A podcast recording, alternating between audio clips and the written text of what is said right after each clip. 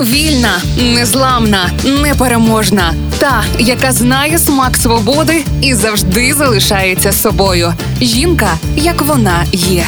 Про жінок, які змінили хід історії в програмі Ольги Телипської на Радіо Перше. Її звати Крістін Кастело. Їй 42 роки, і останні 10 років вона не платить за їжу і житло, не готує, не прибирає, не пере, а щодня прокидається в іншій частині світу. Все просто і водночас дивовижно. Крістін вже понад 10 років живе на круїзних лайнерах. Відвідала 108 країн світу і не планує на цьому зупинятись. Крістін Кастелло, колишній директор круїзної компанії 2020 року, через пандемію COVID-19 втратила роботу в круїзному бізнесі, але продовжувала жити на кораблях, оскільки її чоловік працював головним інженером в одній із компаній круїзних. Хоча харчування на борту безплатне, вона оплачує 50% вартості газованої води та інших напоїв. Крім того, Крістіан отримує знижку на доступ у інтернет, а також на відвідування магазинів і спа-центрів на кораблі. У своєму TikTok жінка розповіла, що як дружина на борту судна вона має доступ до зручностей екіпажу,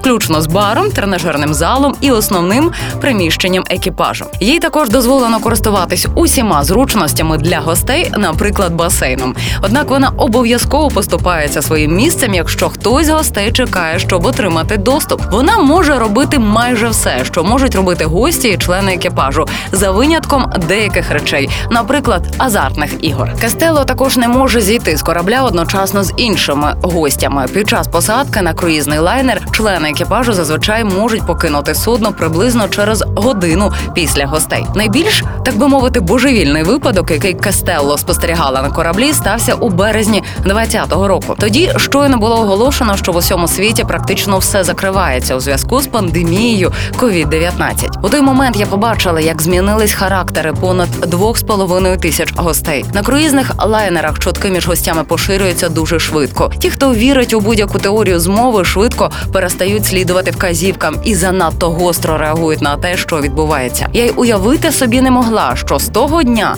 ми будемо плисти без гостей на кораблі понад рік, і я перебуватиму на борту 55 днів, не маючи можливості як моряк просто зійти у своїй країні, Сполучених Штатах Америки, зазначила Крістін. Вона згадує, що на борту було всього вісім американців. Їм не дозволили зійти з корабля, коли він пришвартувався в Лос-Анджелесі. Саме тоді я й зрозуміла, що я, хоча є і власницею паспорта Сполучених Штатів Америки, насамперед я моряк. Мені всього 42 роки, і в мене є ще кілька місць, які б я хотіла побачити. Хоча я відвідала 108 країн світу. Додала Крістін Кестелло. Жінка, як вона є. В програмі Ольги Телипської на Радіо Перше.